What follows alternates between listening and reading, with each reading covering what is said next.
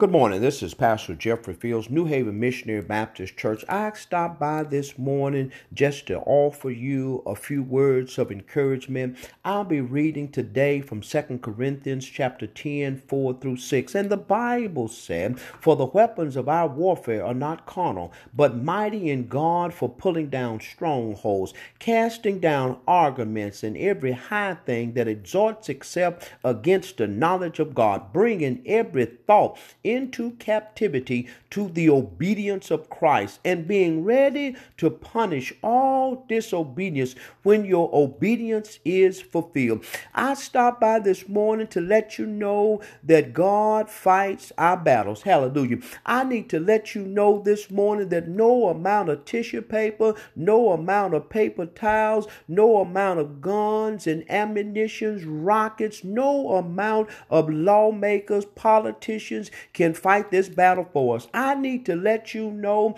that though we walk in the flesh, hallelujah, we do not war according to the flesh. See, the way that we're going to fight this battle is letting God fight our battles for you. But one thing that we can do, we can allow God to help us with our obedience. See, when our obedience is fulfilled, then everything that comes up against us that is disobedience, such as a plague, disobedience, such as a virus, we got to realize that the way that we fight is through God helping us to be obedient. So on this morning, I stopped by to let you know that God fights our battles. I stopped by to let you know that it's God that's going to pull down these strongholds of plagues, famine, and virus. Why? Because God is in control. Why? Because God fights a battle. Why? And when God begins to fight, hallelujah, He does does not tarry. When God begins to fight, hallelujah, he comes in a hurry. So on today,